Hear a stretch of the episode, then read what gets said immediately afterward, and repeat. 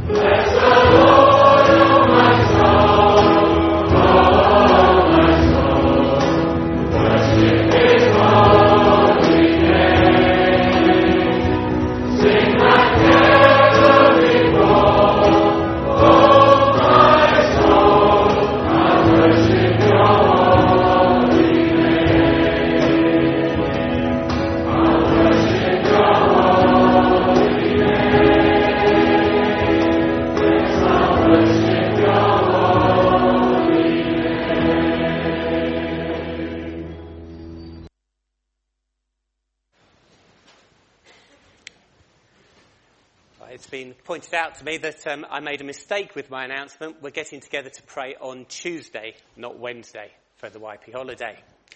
Um, now, I can see a few children here. Can you give me a wave? Yeah, it's good of you. Um, well, I've got the children's talk, um, so I ooh, don't think I'm going to ask you to sing, but I'm going to talk to you about a story that you might possibly have heard of. Now, you know the story of the three little pigs and how they get sent out into their world, into the world by their mum. And the first one builds a house of straw. The second one builds a house of wood.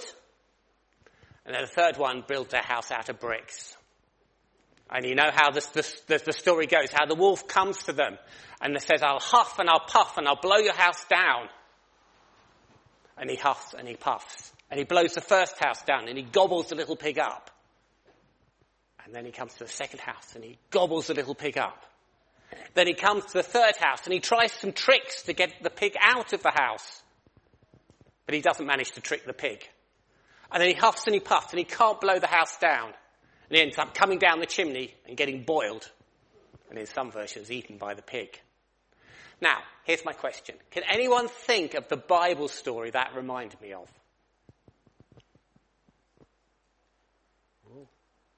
I'm managing to muck these slides up wonderfully. Anyone think? Any ideas?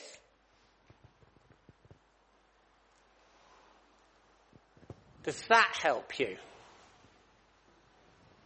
You've got a picture here of a house built on a rock. And right next to it, a house that's an absolute wreck on the sand. And it's a story that Jesus told. I hope it's big enough for you to read because I wanted you to check that it was in, in the Bible and it says that everyone who hears and does what Jesus says is like someone who's building their house on a rock. But those who hear and know and don't do are people who are building a life that when trouble comes, they're going to find it's a disaster. Now, do you know what? I think the wolf in that first story, in somebody's mind, was probably a picture of the devil. Trying to destroy people's lives. And he's trying to do that to you. So Jesus wants you to listen and do what he says. Now, I have a, a, a, summer challenge. I'm not going to get you to do this now. This is something for you to do later. Because Jesus said these words, and we've got them um, in, in Matthew, after he's done a whole lot of teaching. So if you want to say, what did Jesus mean people to do to build their house on a rock? If you look in Matthew chapter 5 to Matthew chapter 7, you'll find it. And there are some brilliant things that you can make pictures of. So here's, here's, here's the challenge. Can you do a poster by September, by the first Sunday in September, and bring it to me, showing some or perhaps all of the things that Jesus is teaching so that we know what it means to build your house on the rock. So thanks very much for listening. John's going to come and lead us in prayer now.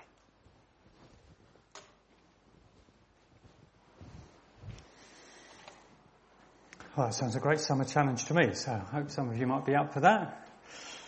Let's come to the Lord in prayer. Let's pray.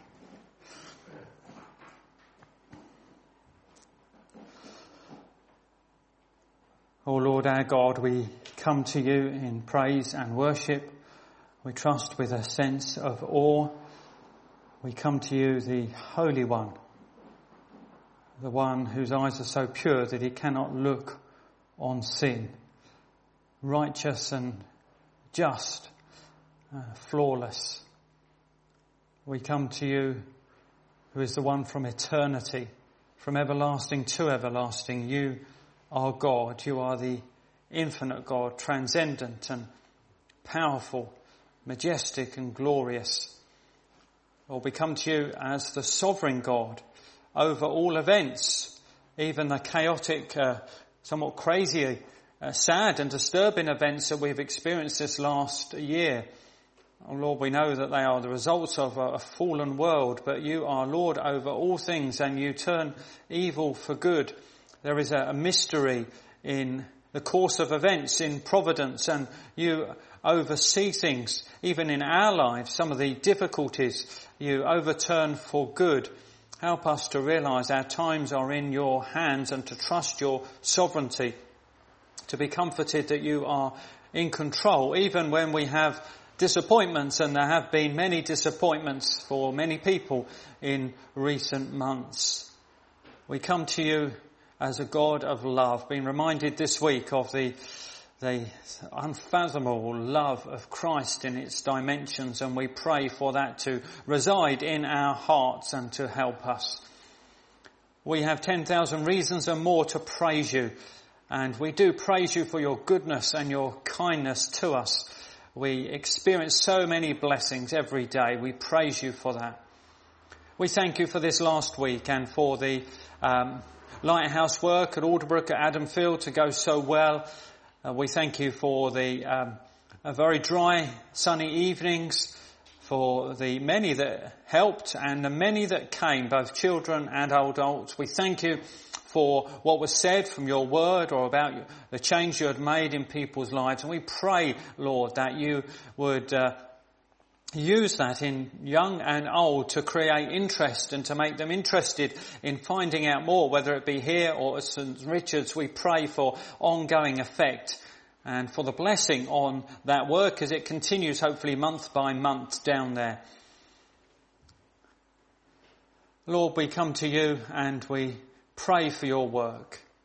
Do revive your work in these years. We know that you are a God of great power. We pray, Lord, for your spirit to be at work mightily. There are many things that can discourage us. Many church situations which are perhaps struggling, particularly small and discouraged. Uh, we would love to see more additions. We pray, Lord, that in wrath you would remember mercy and that you'd bring many to the Lord Jesus Christ, to trust Him as their Saviour, to know the joy of finding the pearl of great price. Lord, we commit to you um, the week ahead. We especially pray for the young people's holiday. We thank you that it's uh, possible for them to get together. We're so pleased they can look forward after these many months of, uh, of, of struggling to feel free to meet up, that they can have um, good times together this week. We pray that they will really enjoy them. We pray for good uh, friendships and uh, good atmosphere. We pray for help for the leaders, especially in the trickiness of the current circumstances. We pray that you give leaders stamina, uh, peace, uh, a sense of closeness to you, wisdom. Lord, we do pray that um, it will prove a really good week, an enjoyable week, a blessed week. We pray it may prove a really useful week and it, as there is a series and as the Bibles are open, we pray, Lord, that your, your kind touch will be on it to make it very significant. For those in the young people's group who do not as yet know you as Saviour, we pray that you might move in hearts. And for those who are perhaps Christians but either discouraged or or, or, or, or losing their way as Christians and short of enthusiasm, we pray it might be really a stirring week with uh, lasting good. Lord, we commit that to you and pray for your blessing. We think of what happens in Cyprus at the moment and this coming week with these seminars for students. We commit them to you as they thinking through what it is to be more than a conqueror and to to, to live life with the help of God. We pray that the practical seminars will be really useful for the students, so they'll ground them in your truth, that these uh, formative years as uh, uh, uh, studying away and coming under the influence of uh, the church in Lefkosia might be very formative, uh, transformative for them, rooting them in your word. Lord, we do pray for that. And we pray for James and Rachel feeling pretty worn out in all their responsibilities over there, hoping soon to come over. Give them strength for the last little bit and bless them thoroughly as they come over and have a break. Bless them as a family, we ask. Lord, we have been thinking a little of the charity of the month of Daylight Prison Ministries. We thank you for that work, bringing the gospel into the prisons. We thank you for your grace, which reaches to the saddest and most difficult of situations. Lord, we do pray that you would help those involved with that work as perhaps they're able more and more now to get back into services, as they communicate with prisoners, as they lead Bible studies. We do pray that there may be many who come to find Christ Jesus as the Saviour of sinners in that work. We think of some of those in our, our community here who have gone on holiday. We pray that it might be a time of rest and blessing and refreshment to them. Good for them individually, physically, good for them in their minds, good for them as families, good for them spiritually. Bless them as they're away, others who follow suit, that they, these may be times which are very much enjoyed and where you are praised. Lord, we thank you for your word. We were just reminded of the importance of your word and of building our lives on your word. We pray that as uh, that touches on the theme of this morning, that you would bless this morning, that you would be honoured by the message, that the message of the song we look at may make a deep impression in our hearts, that we might be responsive, that it may be well listened to this morning, but have even more an ongoing effect Speak to us through your word, we pray. And these things we ask in the name of the Lord Jesus Christ, our wonderful Saviour. Amen.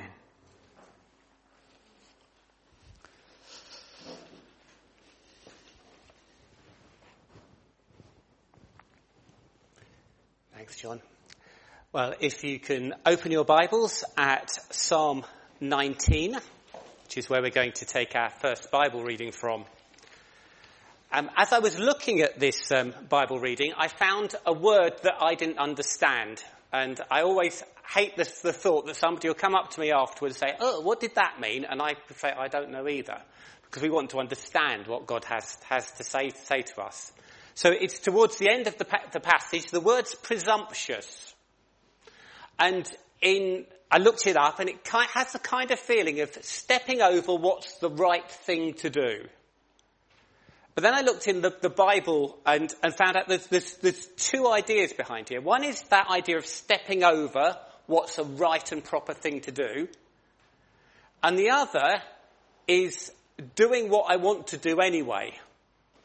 So um, the verse that um, it comes up in, the children's version, has save me from the sins that I want to do, which is quite a powerful prayer. So hopefully you'll understand that a bit more than I did before I opened the passage. So Psalm 19. The heavens declare the glory of God and the sky above proclaims his handiwork.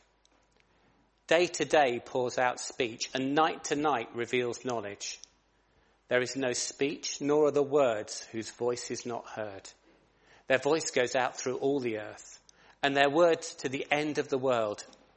In them he has set a tent for the sun, which comes out like a bridegroom leaving his chamber, and like a strong man runs its course with joy.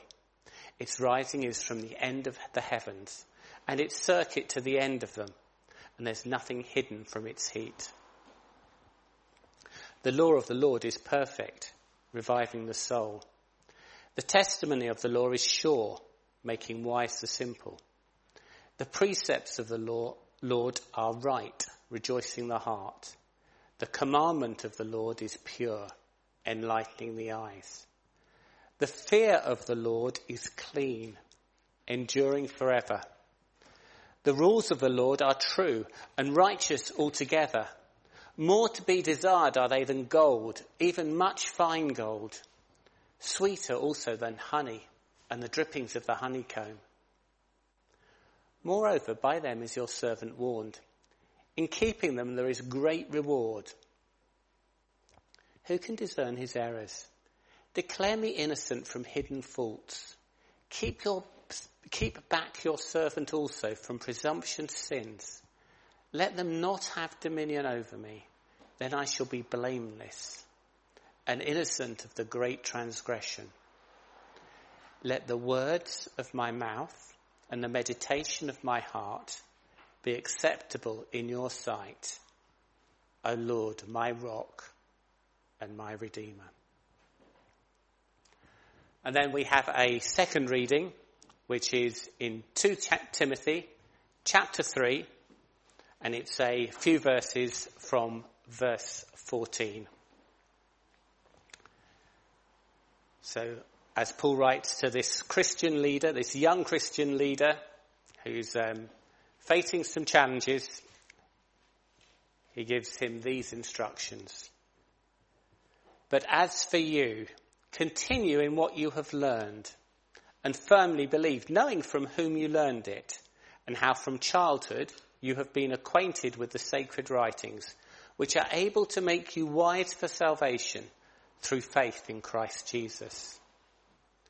All scripture is breathed out by God and profitable for teaching, for reproof, for correction, and for training in righteousness, that the man of God may be competent, equipped for every good work.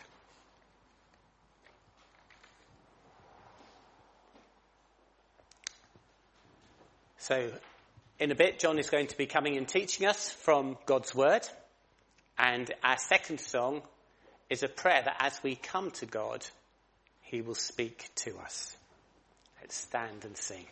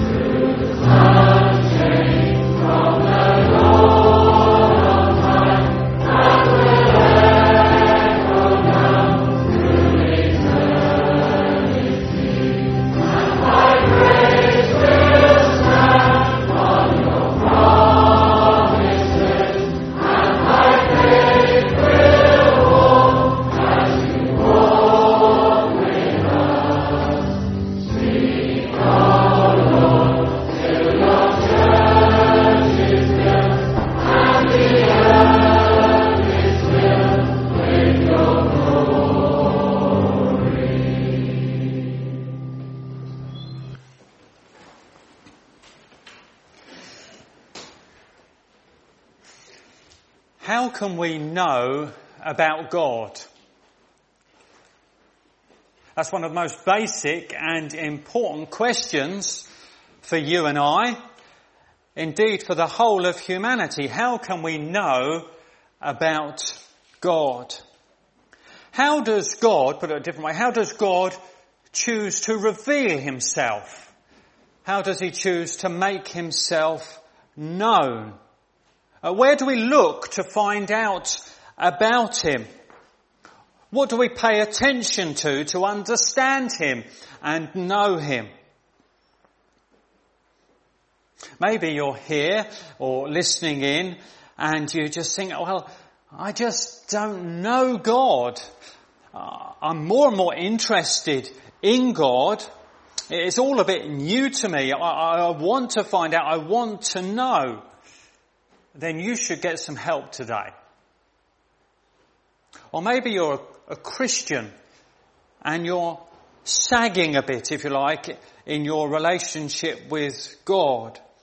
Uh, you, have overlooked the ways in which God speaks. You've become, if you like, a bit out of touch with Him and with truth. But then you should get some help. I'm hoping, praying that you'll get some help today.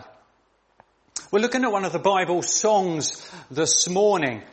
Uh, it's a Bible song which will help us on this theme of knowing about God, of God communicating. We're expecting to look at some of the Bible songs in the next few weeks, some summer psalms, because the, the book of Psalms in the Bible is a book of songs. And the psalm that we're looking at this morning is the one that was read to us, which is Psalm 19. We're going to look at most of it this morning, and then those who are here this evening, we're going to look at the last three verses and uh, think through them as a, a response to some of the things in this psalm. So the first 11 verses this morning. And uh, this psalm is, is a great psalm. You've heard of C.S. Lewis. He's the author of the Narnia series. And he said of this psalm we're looking at this morning that it was the greatest poem of the Psalter, that's the psalm book, and one of the greatest lyrics in the world. That's where we're going to be in Psalm 19 this morning. And the Psalm tells of, tells us of two ways that God communicates.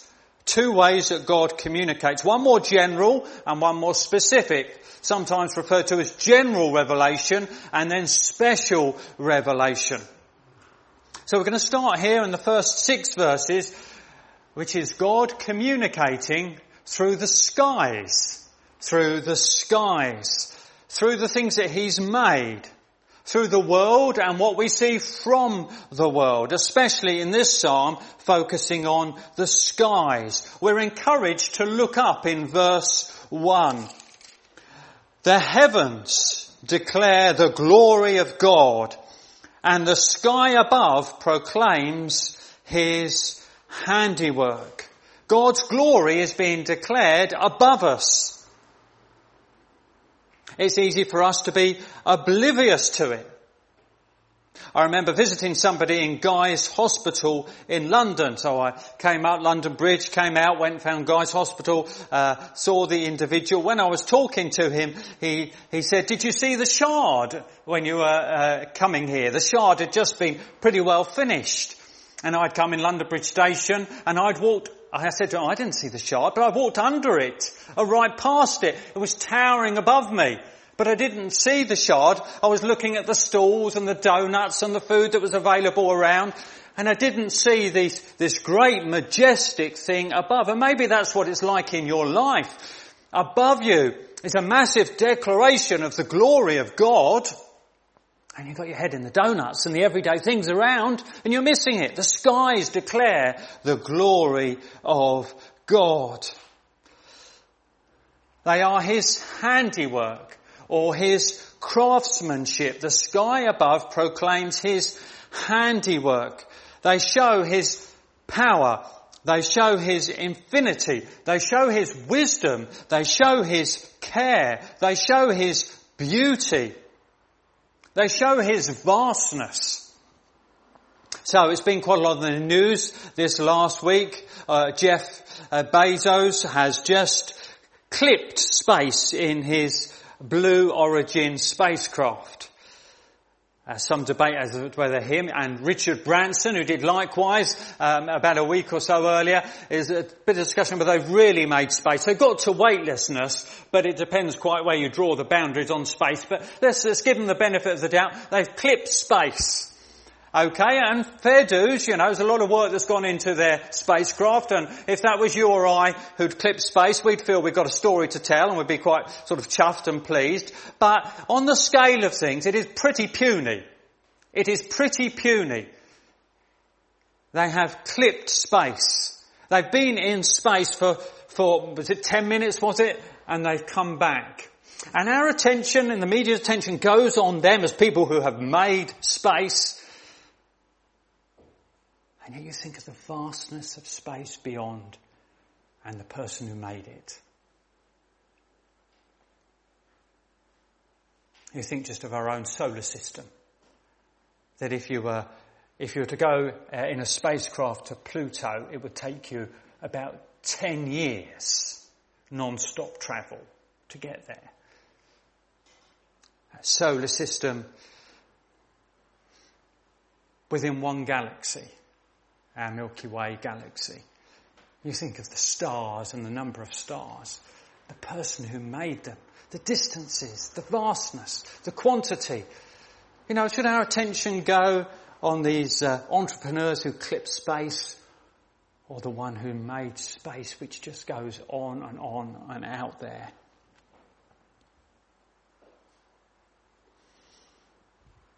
Stuart Burgess in his book, Professor Stuart Burgess wrote at the turn of the century, talked about the Hubble space, co- uh, Hubble space, uh, Hubble telescope, estimating uh, 50 billion galaxies of stars. At that stage, there were 5 billion in the world population, so that's 10 galaxies each. If you were to spread them out amongst the world's population at that stage. And with the average amount of stars that there is per galaxy, according to their calculations, that's 10 billion stars per person. God's craftsmanship, vastness, pointing to his glory, declaring his glory. And he is communicating through it, and it is, if you like, a, a 24-7 broadcast when the BBC News channel first came out, it was called BBC News 24. It was broadcasting day and night. And so is God's declaration of His glory in the skies and in the heavens and in the world around us. Verse 2, day to day pours out speech and night to night reveals knowledge. So it's a daytime thing. And yesterday evening, weather was nicer than this, I was looking out, the sky was beautiful blue, and there was this sort of wispy cirrus clouds being seen around, just, just beautiful to look at. The day before, I remember so my laptop was off, but I was sitting at my desk and uh, the angles were such that in the top corner of my laptop there was a reflection of the sun uh, close to going down, a beautiful orange. I could see it on my screen being reflected through the window. Think of the magnificent of puffy clouds and how beautiful they look. You think of rain. Uh, we don't tend to like the rain. We're choosy when we want the rain. But rain is God's divine sprinkler system. What an invention. You think of the flocks of birds that you sometimes see passing through the skies and all the life and design that is in those birds. So it's a daytime thing, but it's a, a nighttime thing. You see the stars if you start to look at them. You think of the numbers and the vastness, the, the constellations. You maybe have a closer look on camera, uh, on, on, online or something at the beauty of the nebula. You think of the moon and you think of all the nighttime things and day after day, night after night, it pulsates with teaching about God. It declares what God is like. The psalmist was moved as he looked upwards and said, when I look at your heavens, the work of your fingers, the moon and stars which you have set in place, what is man that you are mindful of him? And the Son of Man that you care for him. You know, we're told in this psalm that in a way it's a, it's a, a silent movie. It's a silent movie. Maybe you remember, you've looked back seen the silent movies when they first came out and it wasn't possible to hear speech, so you've got Charlie Chaplin, Chaplin or something similar and it's just sort of a quiet movie. Well, it's a, it's a silent movie.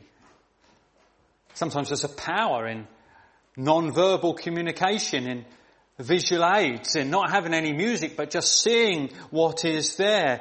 And that is what we're told here in verse 3. There is no speech, nor there are there words, whose voice is not heard. God's visual aid out there for us to see and just appreciate with our eyes and to take in. It is an international broadcast. It's an international broadcast. Verse 4, their voice goes out through all the earth and their words to the end of the world. It's not a local program. It's not a, a regional program. It's not a case of, well, if you're in region one or region two, you know these things that fox you when you're wanting to watch a DVD. You're not bound by a region. This is inter-region. This is global. The declaration of God has gone out through the earth. Paul quotes this in Romans 10. The message has gone out. Everyone knows something about God because of what is declared in his, in his creation, in his skies. So you're in Australia, or you're in Kamchatka, or you're in Alaska, or you're in Argentina, wherever you are, there, this message, this international message about the glory of God and His power, His creative abilities, His design, His care is pulsating out day after day, night after night. And then as we carry on through this wonderful creation aspect of this psalm, we're led to think of the center stage. The center stage as far as we see it, and in terms of our lives, and in an unusual way as part of God's design despite the vastness of the universe. And the center stage of His creation from our perspective is the sun, is the sun. And so we come to verse 4 at the end, in them he has also set a tent for the sun. There is a, a, structure, there is an area, there is a pathway, there is a track, a course for the sun. The sun intricately placed to sustain life on earth. If I can quote what Stuart Burgess says in his book, He Made the Stars also. This is quite interesting, I think. Scientists have calculated that if the earth were just 10% closer to the sun, then it would be like a furnace. On the other hand, if it was 20% further away from the sun, then it would be like an icy desert. The earth has an average temperature of about 15 degrees Celsius, which is ideal for life. The fact that scientists are worried about the effect of global warming of just one or two degrees show how ideal the present average temperature is. The fact that people live on almost every part of the planet also shows that the distance between the earth and the sun is just about right. The sun placed ideally there in God's creation for us and for this world. And it takes a daily route. Put poetically in verse 5 put in terms of two pictures. The sun set a tent for the sun, which comes out like a bridegroom leaving his chamber, and like a strong man runs its course with joy. So in those days, the bridegroom left his home to go and collect the bride. And he would have done so in his best and he would have done so pleased and he would have done so with purpose and he heads off to get his bride. The bridegroom heads off on a journey. The sun is like that with pleasure, with purpose going across the sky. Soon we'll start to see athletes uh, lining up for races where here uh, on your marks, get set, go, or the Japanese equivalent, or whatever they do in the Olympic global events, and we'll see runners heading down the track, purposeful, following through their course. The sun follows through its course every, day in God's kindness and blessing and order, every day sustaining life on earth. And the whole earth is affected by its heat and needs to be. Verse 6. Its rising is from the end of the heavens and its circuit to the end of them, and there is nothing hidden from its heat. God's provision for His creation, sustaining life. Its warmth allows life. If the sun was taken away, how long would life last? Its light gives photosynthesis to keep the plants alive. The plants being alive keeps the animals alive. The animals and the plants being alive keeps the people alive. There's a beauty in the sun which most of us appreciate. Perhaps you've had posters of sunsets. You like to see a sunset. You put it on a card. It's attractive to you. I remember seeing a poster once which had a beautiful sunset and it just had this little inscription which was very thought provoking, I think. How can anyone see a sunset and not believe in God? How can anyone see a sunset and not believe in God? The radiance, the beauty there and appreciated by us. So, God communicates through the skies. We learn about Him through the skies. Uh, Paul brings up on this in Romans 1 and verse 19 and 20. For what can be known about God is plain to them because God has shown it to them. For his invisible attributes, namely his eternal power and divine nature, have been clearly perceived ever since the creation of the world in the things that have been made, so they are without excuse. We can all see, understand something of God from the skies, from the world He has made. But we need more, and we're given more. And so the psalm moves on, and in some ways it changes subject, but the theme overall has not changed quite a big change of gear, but not an overall change, if you like, of topic. And we realize that God is communicating not just through the skies, but God is communicating through the scriptures. So God reveals himself through his works, and he also reveals himself through his word. You have the general revelation of God, but he's given something more specific. We need more details. And uh, God's masterpiece is to give us His Word. It, is, it is the, the sort of central plank of revelation to us. The writings, the scriptures. David here reflects on what he knows of God's Word. He didn't have the full Bible as we have. He had the first five books, maybe a little bit more.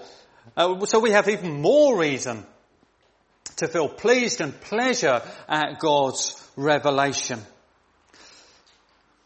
There's a pattern, a beautiful pattern, poetic pattern to how David writes this. And if you look in verses 7 to 9, which we're moving on to, there's lots of different words for God's word. He talks of law and testimony and precepts and commandment and rules like it's Big Brother Psalm, Psalm 119. It uses lots of different words to describe God's Word. God has revealed about Himself in His truth, in His rules, in His promises, in the actions recorded which show His character and purposes. And I want us to notice a few things as we follow through this pattern, beautiful pattern description here and some of the things which follow on. I want you to notice, in terms of the scriptures, God's word, I want you to notice that it draws attention to their author. I'd overlooked this, I think, before. See the pattern here. You'll see it.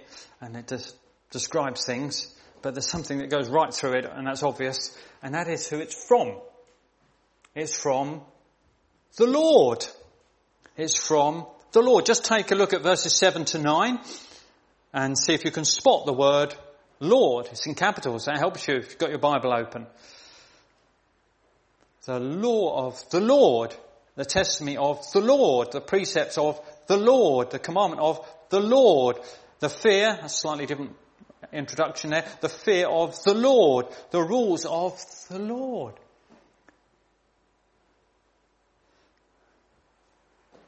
Bible is God's book. It's from Him. He's chosen to give us words His Holy Spirit was at work through the prophets in the Old Testament, through the other writers of the Bible, the overall editor, the overall author, their origin is the Lord. It is God's Word. We heard about that in the passage from Timothy, but let me read to you two Peter verses 20 to 21. Knowing this, first of all, that no prophecy of scripture comes from someone's own interpretation, for no prophecy was ever produced by the will of man, but men spoke from God as they were carried along by the Holy Spirit. God's word. And the moment you know it's from God, it takes on a totally different significance.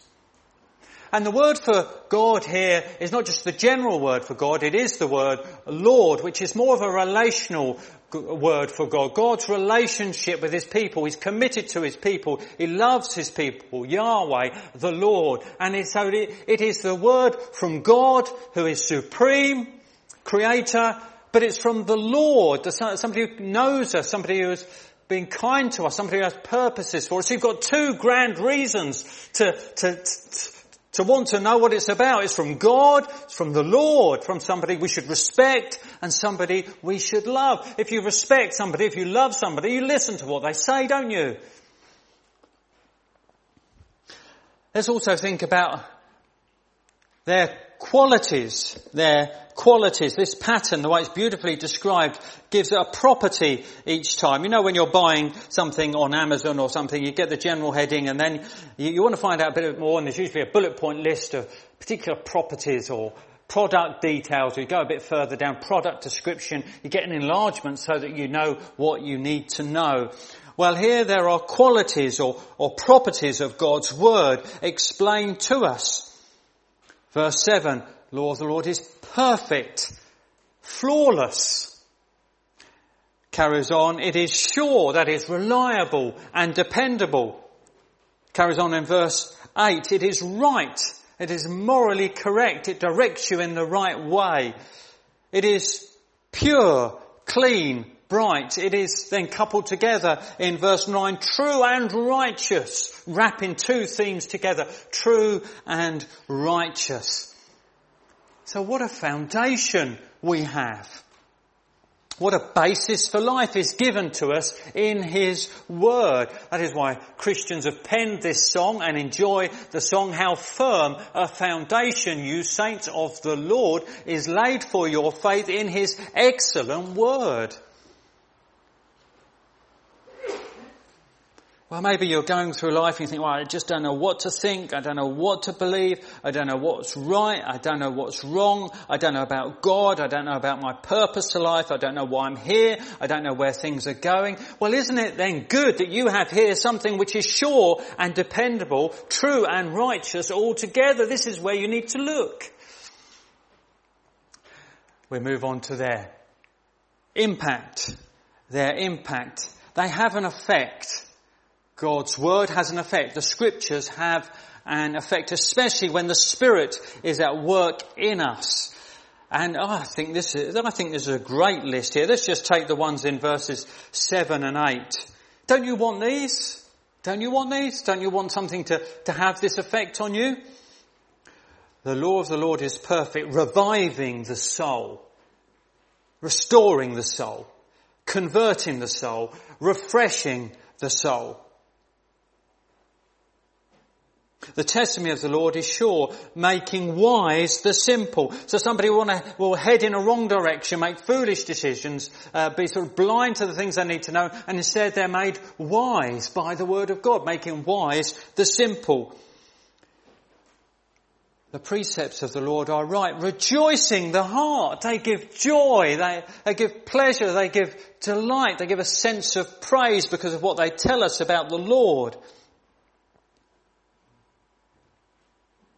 Commandment of the Lord is pure, enlightening the eyes.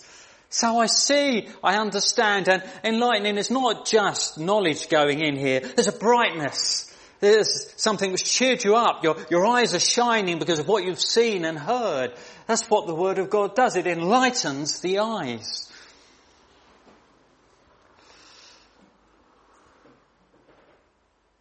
You start to get a bit of an appetite for God's communication when it does these things. You want these things, you need these things. It's God's word that does it. Let's move on to their their focus. I'm going a little bit beyond the psalm here, but I'm including the whole of the Bible.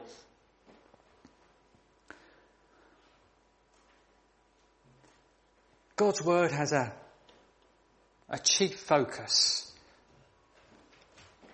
Something that it points to above all. Luke mentions it at the end of his gospel, 24 verse 44, includes talking about the Psalms here.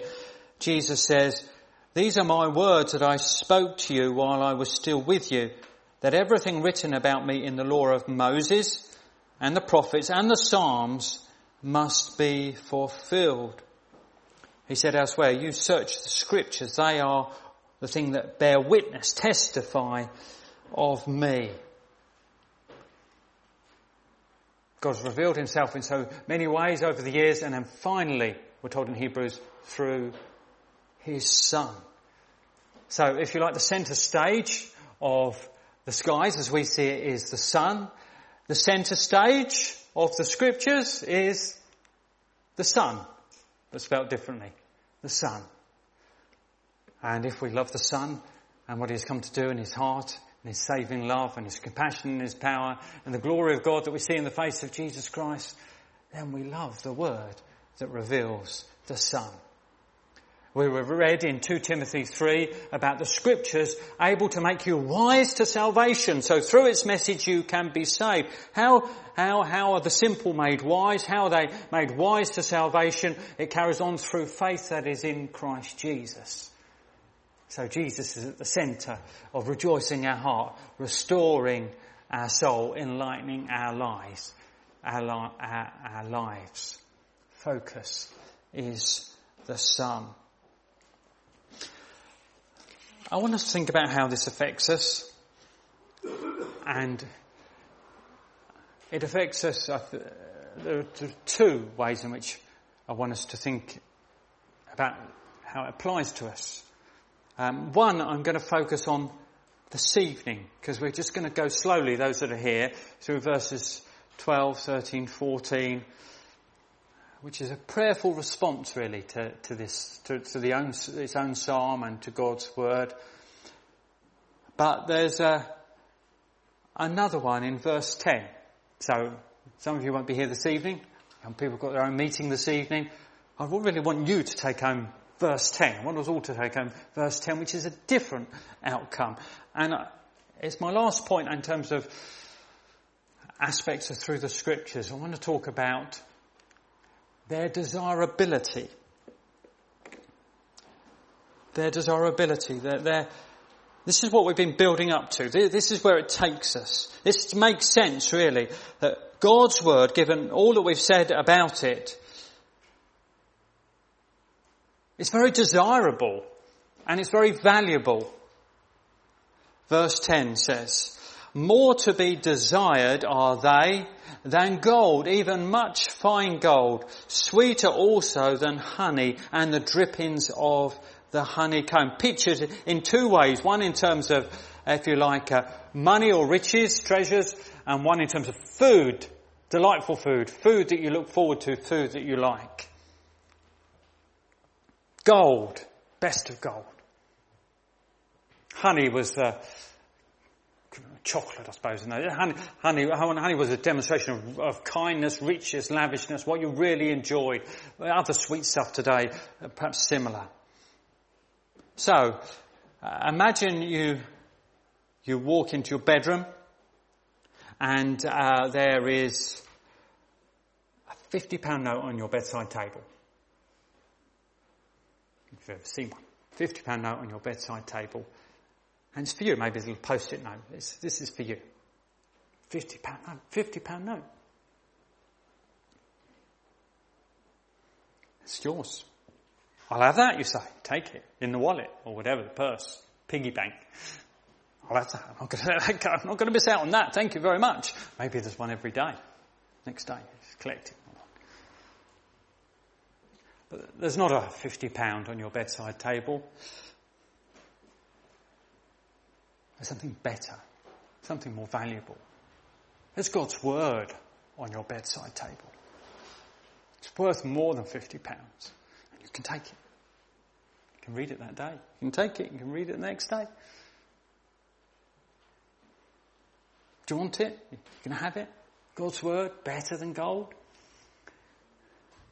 I imagine uh, you, came, you come here and you go and well, we don't hand out sweets, but um, you know, uh, the stewards have got an extra job, and on the way out they've got one of these bags, and everyone who comes out they give give them a gold nugget, a quality gold nugget. Oh, well, I had a quick look online, 150 pounds, 200 pounds gold nugget.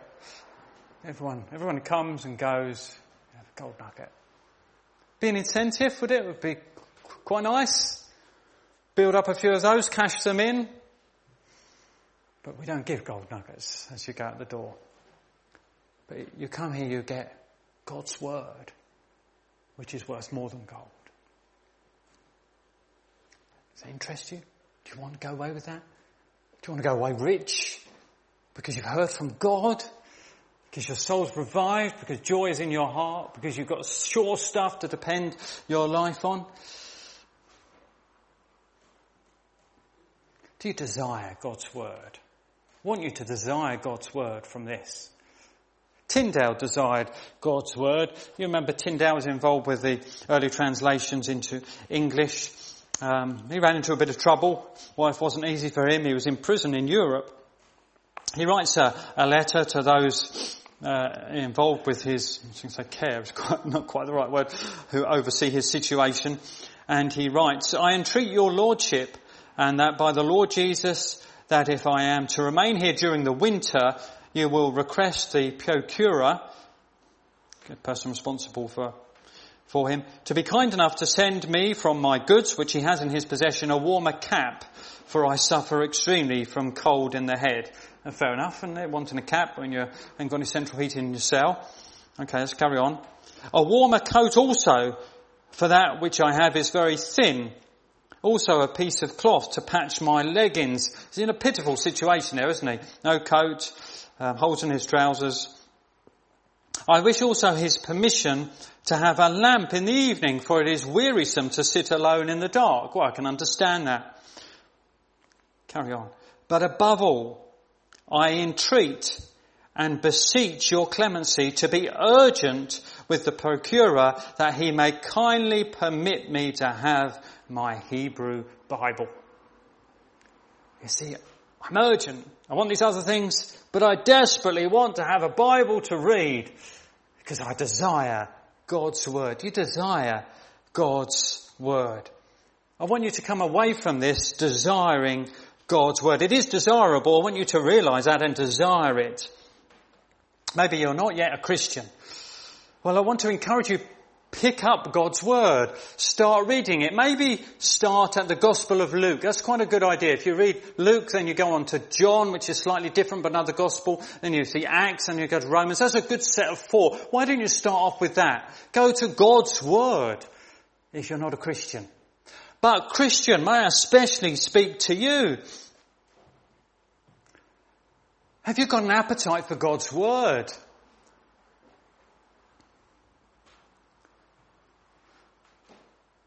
Are the £50 being left on the bedside table?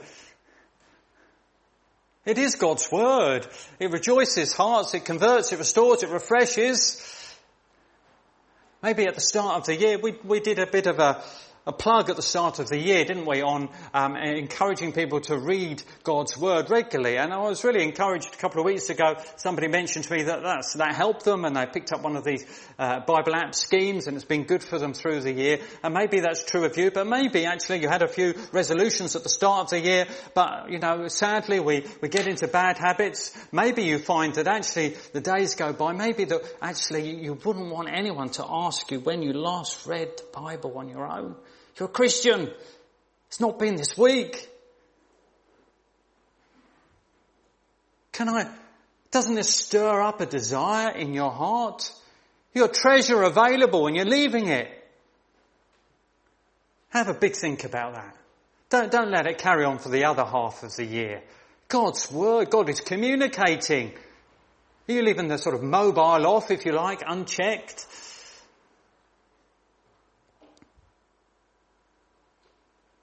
Why peace? So you're not going to be here tonight when we go into the last few verses because you're starting on your series and God's word is going to be dished up for you these next few days. You've got an appetite. You're looking forward to that. You're praying for whoever does the talks. You're looking to come away with stuff. Desire God's word.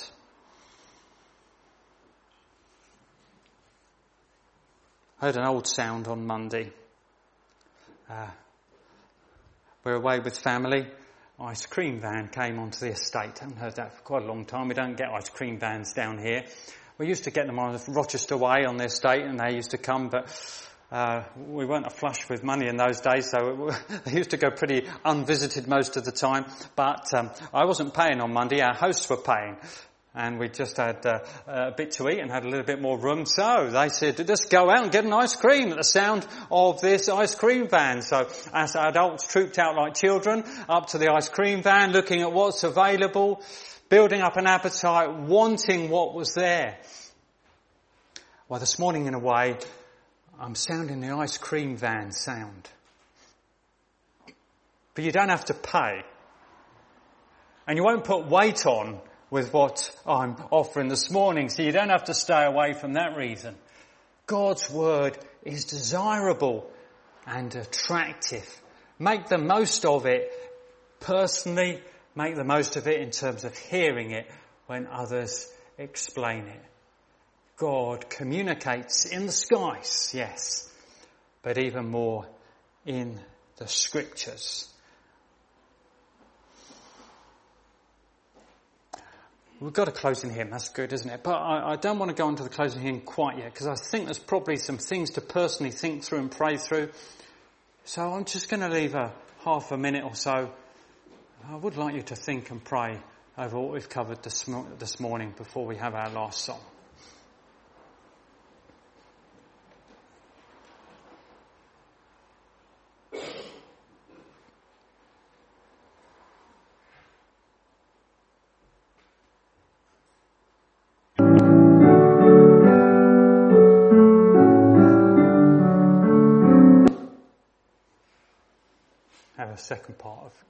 Contemplation now.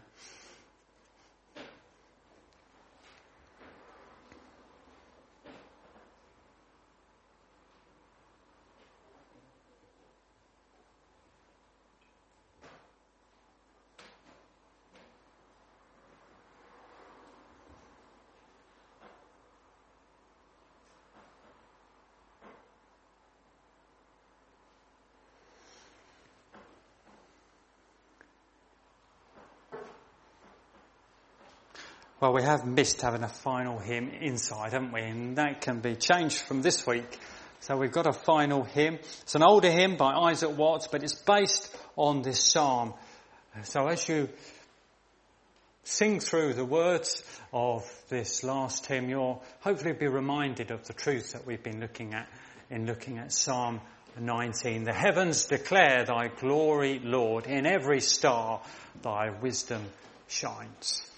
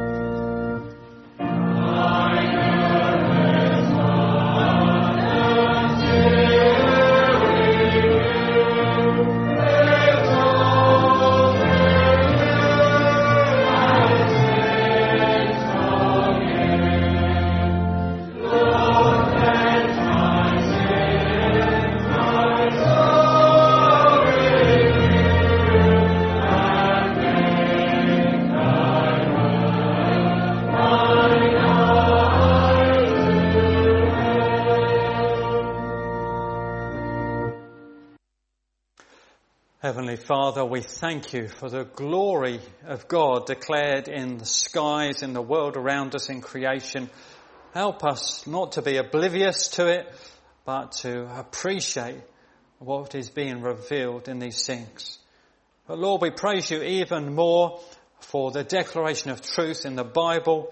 We thank you, it points to your Son, the way it revives, refreshes, blesses, guides, teaches for the sure foundation we have we're sorry, Lord, when our appetite is so low, and we pray that this morning may be for some uh, a real encouragement, an appeal for us to desire and to be blessed by having your word uh, open in our personal lives and an eagerness for it when it is declared and taught. So make it useful for us in that way for your glory, we pray. In the name of Jesus, Amen.